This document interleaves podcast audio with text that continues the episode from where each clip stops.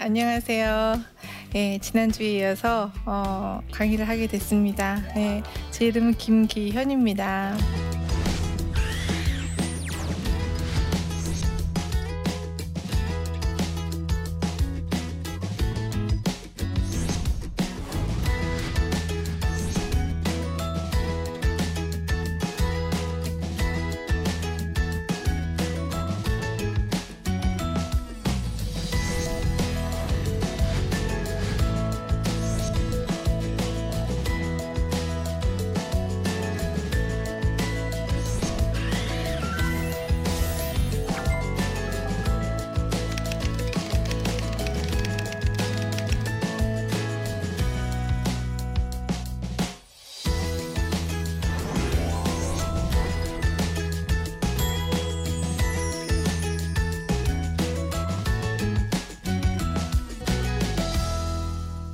크리스마스 잘 보내셨나요?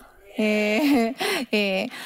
크리스마스가 요즘에는 너무 뭐 선물 주고받고 좀 화려한 파티, 뭐 조명 좀 그런 식으로 좀 많이 상징되는 것 같아요. 근데 저는 이번에 크리스마스를 보내면서 아, 정말 예수님께서 이 땅에 오신 의미에 대해서 좀 많이 생각을 해봤거든요. 그래서 그 얘기를 오늘 나눌까 합니다. 저는 지난주에 이어서 여전히 굉장히 행복하고 기쁩니다. 예, 이 자리에 있는 것도 너무 기쁘고 행복해요. 지난주에 이제 제가 실명을 하고 어떻게 남편을 만났는지 그리고 유학을 가게 됐는지 이제 조금 소개를 해드렸는데요. 그래서 그렇게 오랫동안 이제 정말 귀로만 듣고 저는 제가 중도 실명인이기 때문에 점자를 잘 좀 쓰지를 못해요. 그래서 모든 걸 공부를 다 100% 귀로만 듣고 했거든요. 그래서 그 어려운 영어 유학 시험도 다 귀로 듣고 풀어서 이제 저는 대학을 이제 미국의 보스턴 대학을 가게 됐습니다. 그리고 예, 보스턴 대학에서 너무 열심히 정말 재미나게 제가 공부했던 곳은 이제 재활 상담학을 했어요. 예. 그리고 이제 2년 후 아이오와라는 주로 가서 이제 그 역시 재활상담학으로 박사 과정을 밟게 됐습니다. 근데 석사 때만 해도 보스턴은 뭐 대도시고 한국 사람들도 많이 있었고 또 처음 미국에 가가지고 참 마음도 설레고 또 공부도 참 재밌었어요. 근데 박사를 딱 가니까 정말 너무 힘들더라고요. 제가 실명했을 때 보다는 조금 덜했지만 그 정도로 힘들더라고요. 예, 그래서 일단 너무 추웠고요. 너무 공부량이 많았고요. 근데 이제 제가 일부러 그 아이오와 대학을 간 이유가 저희 지도교수가 시각장애인이었어요. 그래서 아, 이 지도교수랑 내가 같은 시각장애가 있으니까 연구를 많이 하고 좀 도움을 받을 수 있겠다 갔는데 저희 지도교수는 완전 도움을 하나도 안 주고 오히려 제가 연구한 거를 막 뺏으려고만 하는 약간 그런 정말 좀 나쁜 좀 자기만 아는 그런 분이었고요. 그리고 그 학과장은 게이였어요. 예, 그래서 저는 이제 뭐 그때까지 게이를 한 번도 만난 적은 없었으니까 동성애자죠. 근데 전 동성애자에 대해서 정말 편견도 뭐 없었고 이제 그냥 그랬는데 문제는 그분이 유부녀인 그러면서 크리스천인 나를 굉장히 미워하시면서 차별하시더라고요. 그래서 보스턴에서 공부할 때만 해도 느끼지 못했던 그런 뭐 인종차별 이런 거 없었는데 오히려 백인들이 많은 그 아이오와 주를 가서 그리고 크리스천을 싫어하는 그 동성애 이제 그런 학과장이 이제 나를 되게 미워하면서 장학금도 다 안 주고 뭐 이런 식으로 좀 많이 마음이 어려웠어요. 근데 이제 그 이유가 문제예요. 저는 이렇게 너무너무 남들보다 정말 몸이 건강한 비장애인들보다 제가 몇 배의 노력을 기울였겠습니까? 그 책을 읽고 논문을 쓰고 발표를 하고 하면서 공부를 해서 학위를 받았어요. 그러면 저는 정말 제 인생 앞에는 황금빛 길이 열릴 줄 알았어요. 여기저기 교수로 쇼핑을 하고 막 이제 저를 대우해주고 뭐 그럴 줄 알았어요. 근데 이제 미국에서 이제 학위 마치고 미국의 대학에 이제 교수 지원을 몇 개 했는데 될 듯 하면서 안 되는 거죠. 될 듯 될 듯 하면서 그래서 최종 미국의 교수 이제 지원을 제가 한 10몇 개 넣었는데 그 중에 2 학교가 제가 최종까지 간 거예요. 그러니까 총장 앞에서. 그러니까는 나 아니면 다른 사람인 거예요. 그래서 그 최고 2인자까지 갔는데 그게 떨어지는 거예요. 그게 2 학교나. 그 스트레스를 제가 정말 너무 힘들더라고요. 그리고 이제 박사 공부할 때 마지막 2년은 또 저희 남편이 좀 비자가 문제가 생겨가지고 먼저 한국을 들어가서 제가 아들을 혼자 키우면서 논문 쓰고 했거든요. 그러니까 얼마나 힘들었겠어요. 그때 이제 저희 아들이 7살짜리 이제 애기 뭐 씻기고 밥 먹이고 스쿨버스 태우고 나는 그때 이제 뭐 논문 쓰고 막 책 읽고 막 이러면서 너무 정말 완전 극기 훈련 같은 삶을 살았는데 나는 그래서 빨리 교수가 돼가지고 뭔가 좀 보상을 받고 싶은 마음이 있었던 것 같아. 그럼 내가 이제 남편도 다시 올 수 있고 뭐 이 고생에 대해서 내가 보상을 받으리라 그런 마음이 있었던 것 같아요. 근데 될 듯 하면서 안 되니까 너무 힘들고 얼마나 또 제가 무릎을 꿇고 기도를 했는지 근데 응답이 없는 거예요. 그래서 제가 이제 그래서 그런 걸 다 이제 마음을 접고 이제 한국으로 나왔어요. 작년에 나와가지고 작년 이제 1년 반이 다 돼가네요. 여전히 한국에서도 제가 교수 임용을 3번을 냈는데요. 됐을까요? 안 됐을까요? 네, 아직 안 됐어요. 그러니까 그 과정도 참 이게 하나님께서 열어주실 것 같은데 다 사람들의 입은 다 나라고 하는데 다 김 박사가 이번에 된다. 거기는 누가 될 사람이 없다. 하는데 꼭 최종까지 총장 만나고 가면은 꼭 나 아닌 그 사람이 되고 있고. 그러니까 정말 좌절스럽고 스트레스 받고 너무 막 힘들고 내가 박사 괜히 했나 공부 괜히 했나 난 분명히 하나님께 응답을 들었다고 생각했는데 내 욕심이었나 너무 의심이 되면서 막 약간 하나님도 좀 정말 내 옆에 아직도 계신 건가 막 이런 생각도 들더라고요. 그래서 이제 한참 힘들 때 제가 이제 이번 학기부터 이제 상담을 시작했어요. 미국은 재활 상담 시스템이 굉장히 좀 의사가 되는 과정하고 비슷해요. 왜냐면은 장애인 상담하기 위해서는 의학적인 걸 되게 많이 알아야 돼요. 막 임상도 많이 하고서 그렇게 어렵게 우리나라에 다른 둘밖에 없는 그런 제가 재활 상담사를 받아갖고 왔는데도 저를 받아주는 곳이 없고, 그러니까 참 좌절스럽더라고요. 그래도 제 장애 때문에 생각하니까 더 마음이 아프고 자존심이 상하는 거예요. 내가 장애가 아니라면은 이런 대우를 받을 리가 없는데 막 이러면서 내가 이제 하다가 기도 중에 내가 꼭 대학에서 학생들을 가르치기만을 위해서 재활상담 막 박사까지 받은 건 아니고 어쨌거나 나는 상담사 자격증을 받았으니까 그래 내가 상담사로서 이제 섬겨야 되겠다라는 마음을 먹고는 이제 9월달부터 올해 9월달부터 한 재단에서 이제 도움을 주셔가지고 제가 자원봉사로 일주일에 하루 이제 상담을 하게 됐어요. 근데 너무 기쁘더라고요.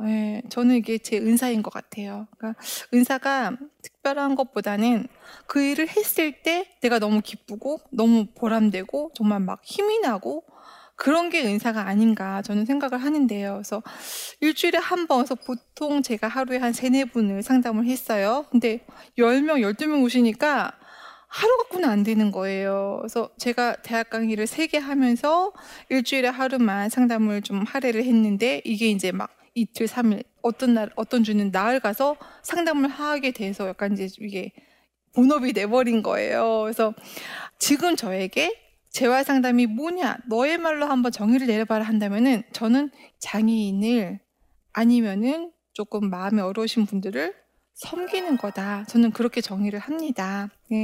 그렇게 제가 정의를 하고 실천하고 있는 이유는 제가 처음에 그 보스턴에 갔잖아요. 아이오와 가기 전에 보스턴에 갔을 때 오르토 교수님이란 분을 만났는데요. 교수님께서 이제 강의를 막 하시고 잠깐 이렇게 쉬는 시간에 그 저쪽에 너무 중증 장애인이 앉아 있는데 말도 하나도 못 알아듣겠고 그런 분한테 물을 먹여주시는 거예요. 교수님이. 그리고 화장실도 다 데려가시고 그리고 또 그 친구가 이제 되게 심한 언어장애가 지체장애, 언어장애 다 있었는데 그러니까 미국 애들도 그 아이가 하는 말을 하나도 못 알아들어요. 그러니까 저는 말할 것도 없고 저 못 알아듣는데 교수님이 계속 그 말을 우리한테 설명해 주시는 거예요. 걔가 지금 무슨 말을 하고 있는지 설명해 주시면서 또 그 마이크를 또 계속 갖다 대는 거예요. 계속 말하라고 발표할 기회를 주시고 제가 그걸 보고 조금 놀랐어요. 그 노 교수가 정말 중증 장애인을 데려다가 공부를 가르치는 건 물론이고 학생 화장실 시중이고 물 시중이고 그 말을 다 우리한테 중기해 주시는 게 나는 그게 재활 상담이다라고 그때 이미 생각이 딱 들었어요. 그래서 아, 내가 저런 사람이 돼야 되겠다. 예. 그리고 또 그렇게 제가 이렇게 그런 마음을 먹게 된 이유 하나는 지난 강의 때 제가 소개드렸던 김정주 교수님이 저에게 정말 정말 지극한 사랑을 주셨는데, 그러니까 저에게 물론 말씀 가르쳐 주시고 말씀으로 격려해 주시고 뭐 맛있는 거 사주시고 그걸 떠나서 만날 때마다 그런 말씀하시는 거예요. 기현아, 내가 어제는 우리 집 지하실에서 불을 끄고 네가 어떻게 보이는지를 한번 상상해봤다 그러시는 거예요. 그게 얼마나 큰 위로가 되는지. 그냥 우리가 지나가는 말로 아, 뭐 힘들지 그래 뭐 기운내 이게 아니라 내가 어제 너처럼 보려고 지하실에서 불을 다 끄고 한번 왔다 갔다 해봤단다. 얼마나 불편했고 얼마나 막 부딪혔고 얼마나 무서웠고 얼마나 정말 막막했는지를 그야말로 느끼시고 나와 함께 하고 싶으셔서 너무 눈물 나도록 감사하더라고요. 그쵸? 네. 그리고 교수님 굉장히 바쁘신데 제가 그때만 해도 이제 또 초신자니까 뭐 신앙에 대해서 궁금한 거, 그다음에 또 문득문득 내가 내 삶을 좀 비관해서 좀 약간 어렵고 울적할 때마다 전화를 하면은 언제도 한 번도 거절하신 적이 없어요. 늘 웃는 소리로, 늘 웃는 모습으로 받으시고 너무 기쁘다, 너무 좋다 그러면서 끝에는 늘 전화 통화인데도 기도로 끊으시는 거예요. 기현아, 내가 먼저 기도할 테니까 그 다음에 네가 기도하고 우리 끊자. 그래서 늘 제 입에서 감사와 기쁨의 고백을 하시게끔. 그래서 저는 이 두 분의 멘토이자 나의 정말 사랑하는 존경하는 교수님 두 분 덕에 지금처럼 내가 너무나 기쁘고 행복하고 장애인인 게 하나도 부끄럽지 않고 너무 당당하고 너무 내가 사랑을 받으니까, 그리고 내가 다른 장애인에 대해서도 저는 그렇게 할 수 있고 하고 있고 그렇게 해야 된다고 믿고 그게 바로 제가 실천하는 재활 상담이라고 믿어요. 네, 물론 제가 박사니까 지식은 많죠. 뭐 T3가 다치면 어디가 어떻고 T6 이런 거 내가 뭐 말해봐야 아픔을 겪고 지금 장애 때문에 너무 힘들어하시는 분한테 아무런 도움이 되지 않는다. 무슨 약을 먹으세요? 이런 아니에요. 정말 내가 그 사람과 함께 해준다는 그것이 상담의 전부가 아닌가 저는 그렇게 생각을 합니다. 그리고 제가 그렇게 하고 있기 때문에 너무나 기뻐요. 그래서 제가 이제 9월 1일부터 그 상담센터에서 상담을 하게 되면서 이렇게 기쁜 마음으로 보수도 안 받고 눈도 안 보이는 제가 막 택시 타고 다니면서 그렇게 막 상담 이제 해드리고 하다 보니까 하나님께서 정말 복을 주셔서 그 내담자가 3명, 4명 되던 내담자가 7명, 10명, 지금 12명 한 주에 그렇게 모이니까 제가 이제 막 일주일에 이제 3-4번을 가게 됐어요. 센터 이제 상담을 하러. 그래서 지난달에 11월 달에 그 제가 상담사로 일하고 있는 재단이 이제 정인욱 재단이라는 재단인데요. 그 재단도 우리 이사장님이 이제 신실한 크리스찬이세요. 그래서 전혀 시각장애와 연고도 없으신 분인데 시각장애인들을 위해서 그런 재단을 열어서 이제 그렇게 좋은 프로그램을 하시는 분이거든요. 그래서 이렇게 되면서 제가 아예 독립을 해서 상담실을 차리게 됐어요. 네. 감사합니다. 그래서 이제 제가 거기서 상담도 하면서 이제 사무실을 얻어주셨거든요. 예, 그래서 저는 정말 그게 하나님의 은혜인 것 같아요. 그러니까 교수 되려고 막 발버둥 치고 얼마나 저도 그랬으니까 막 우리가 정말 하나님께서 성경 말씀 하나도 정말 우리가 정말 틀린 말씀 버릴 말씀 하나도 없는 게 하나님께서 푸시면 묶을 자가 없고, 그쵸? 하나님께서 또 묶으시면 그거를 풀 자가 없는 거예요. 그러니까 박사랍시고 또 다 미국 박사 하면서 뭐 교수하려고 했을 때는 좀 하나님께서 열어주지 않으셨는데 정말 제가 그런 뭐 명예나 뭐 돈 정말 생각하지 않고 내가 받은 사랑, 내가 교수님들한테 또 하나님으로부터 제가 받고 가족한테 받은 사랑을 정말 정말 묵묵히 실천하겠다 그 마음 하나로 봉사 상담을 했던 그 상담 봉사했던 게 이제 정말 제 이름으로 센터가 차려지고 심지어 그 재단에서 사무실까지 얻어주셨으니 이게 하나님의 응답이라고 저는 믿어요. 그래서 상담을 하면서 이제 저는 거기다가 이제 장애인들의 그런 자립 기술을 많이 가르치는 이제 그런 프로그램을 지금 계획하고 있어요. 그래서 처음에 이제 장애를 입으면은 정말 마음도 너무너무 힘들지만 정말 하다못해 내가 어떻게 밥을 먹어야 될지, 내가 어떻게 옷을 입고 어떻게 나가야 될지 너무 막막하거든요. 차는 어떻게 타야 될지, 내가 돈이 안 보이는데 돈 관리 어떻게 해, 그렇죠? 돈을 어떻게 관리해야 될지, 옷은 또 어떻게 골라 입어야 될지, 너무너무 우리가 하나 이 자립 기술을 배워야 될 게 정말 많아요. 게다가 이제 더 나아가서 컴퓨터 기술도 배우고 어떤 직업 기술까지 배워야지 우리가 장애인들이 이 땅에서 당당하게 독립적으로 살 수 있잖아요. 그래서 그런 것을 이제 가르치고 교육하고 도와드리고 또 상담하는 그런 지금 제가 장애인 자립생활센터를 차리게 됐습니다. 그래서 거기서 이제 일을 하면서 너무너무 기쁘고 이제 행복해요. 그래서 제가 이제 드리고 싶은 말은 그래서 저는 이제 우리 크리스마스 이제 얘기를 다시 돌아가서 저는 지금 너무 감사한 게 내가 상담센터를 차려서 뭐 센터 장이 돼서 기쁜 게 하나도 아니고요. 저는 하나님께서 제 기도에 응답하지 않으셨던 게 정말 감사한 거예요. 진짜로. 그러니까 제가 미국에서 만약에 제가 계획한 대로 바로 교수가 됐으면 어땠을까? 그리고 만약에 그게 한국에서라도 바로 교수가 됐으면 어땠을까? 저는 정말 내가 하나님 그렇게 교수의 길, 기도했던 길 막아주셨던 게 정말 감사합니다. 정말. 그리고 두 번째는 제가 지금 너무 두렵고 떨리지만 상담이란 걸 통해서 어떤 지식을 전하는 그런 자리는 아니지만 내가 정말 낮아져서 그들의 마음을 헤아리고 도와드리고 들을 수 있는 그런 마음의 눈이 있다는 게 너무 감사합니다. 이거는 제가 장애가 없었더라면은 아마 도저히 하고 싶어도 할 수 없는 일일 거예요. 네. 제가 어떻게 장애인 되신 분들의 마음을 이해할 수가 있고 알 수가 있어요. 제가 해보지 않으면 모르는 거잖아요. 그래서 겪어봤기 때문에 그래서 그게 너무 감사하다라는 그 기도를 하고요. 우리가 이거는 기도응답 안 받은 거야, 못 받은 거야 해도요, 돌이켜보면 기도응답 못 받은 거 사실 하나도 없어요, 여러분. 그렇지 않으세요? 제가 사실은 실명하고 힘들었을 때 참 기특한 기도를 했는데 그게 뭐인지 아세요? 그때 기도한 게, 하나님, 제가 장애인이 됐지만 장애가 없었으면 못할 일을 장애인이기 때문에 할 수 있는 일을 하게 해달라고 기도했었던 적이 있었어요.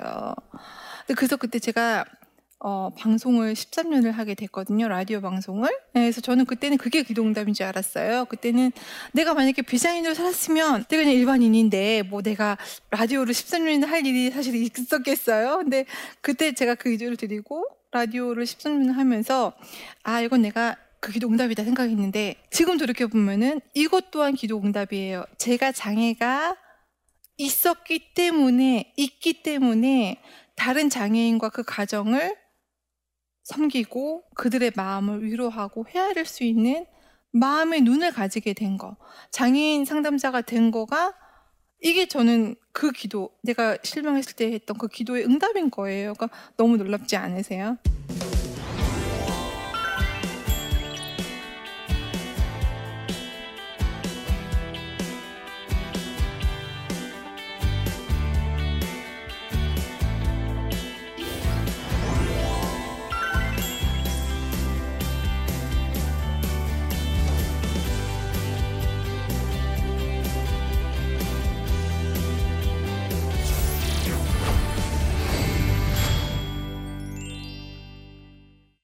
강의를 들으시고 질문 있으신 분 질문해 주세요. 지금까지 받은 선물 중 최고의 선물은 뭐라고 생각하시나요? 네. 좀 상투적인 답변일 수도 있겠지만 저는 제 아들이에요.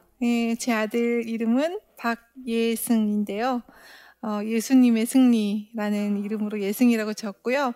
제가 아까 미국에서 공부하면서 너무 힘들 때 늘 예수님께서는 승리하셨지, 그쵸? 십자가에 달려서 돌아가신 것 같았지만 결국 부활하셨고 우리를 위해서 정말 죽으셨지만, 그렇죠, 다시 사망을 이기셨잖아요. 그래서 그 승리를 제가 많이 묵상했거든요. 그래서 예승이라고 이름 지었고, 예승이는 참 너무 귀해요. 제가 살면서 사실 예승이 얼굴도 본 적이 없고, 그렇죠?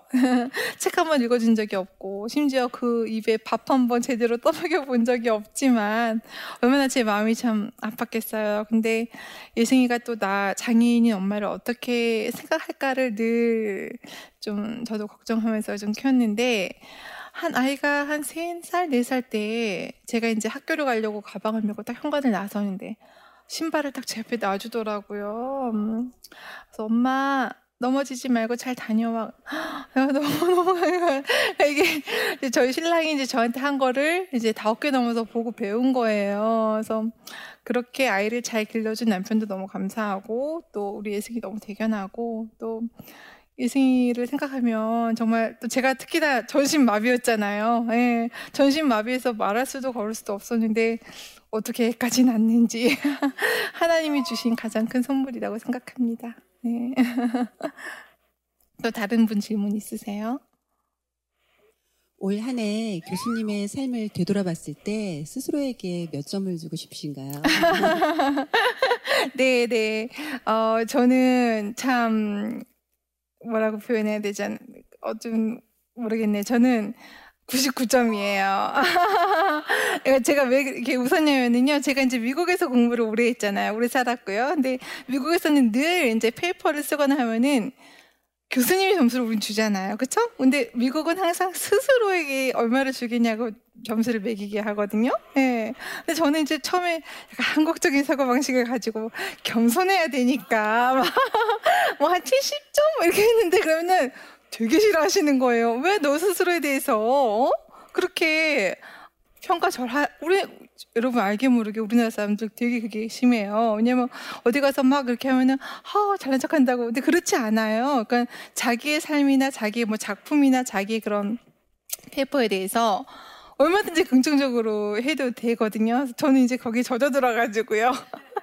제 올해의 삶은 99점인데, 왜 99점이냐면은, 아까 말씀드린 것처럼, 작년에 한국에 왔을 때 조금 제가 다시 적응하는데 좀 어려웠어요. 마음이 어려웠고, 근데 이제 올해는 완전히 그걸 적응을 다 했고요. 한국에 다시 적응했고, 그 다음에 교수가 이제 임용이 탈락된 게 올해 2월이었지만, 정말 다시 꿋꿋하게 털어냈고, 그리고 기쁘게 봉사를 통해서 상담 이제 제가 하게 되니까, 하나님이 원하시는 것 같은 일을 제가 찾게 된 것 같아서, 제 욕심이 아닌, 그래서 그게 너무 저는 제 스스로 대견하고요. 기쁘고 감사하고요.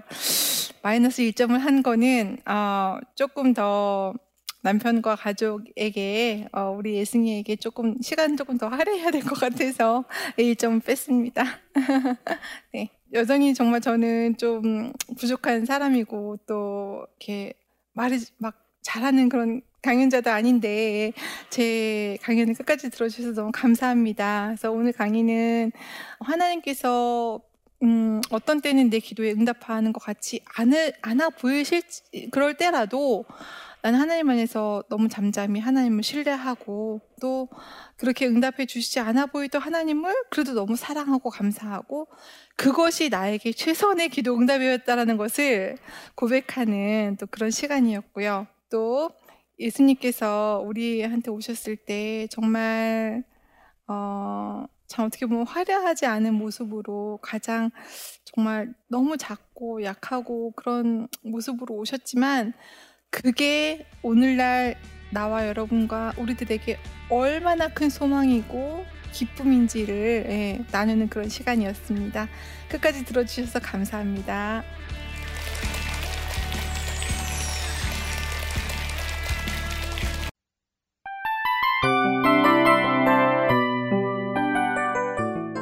이 프로그램은 청취자 여러분의 소중한 후원으로 제작됩니다.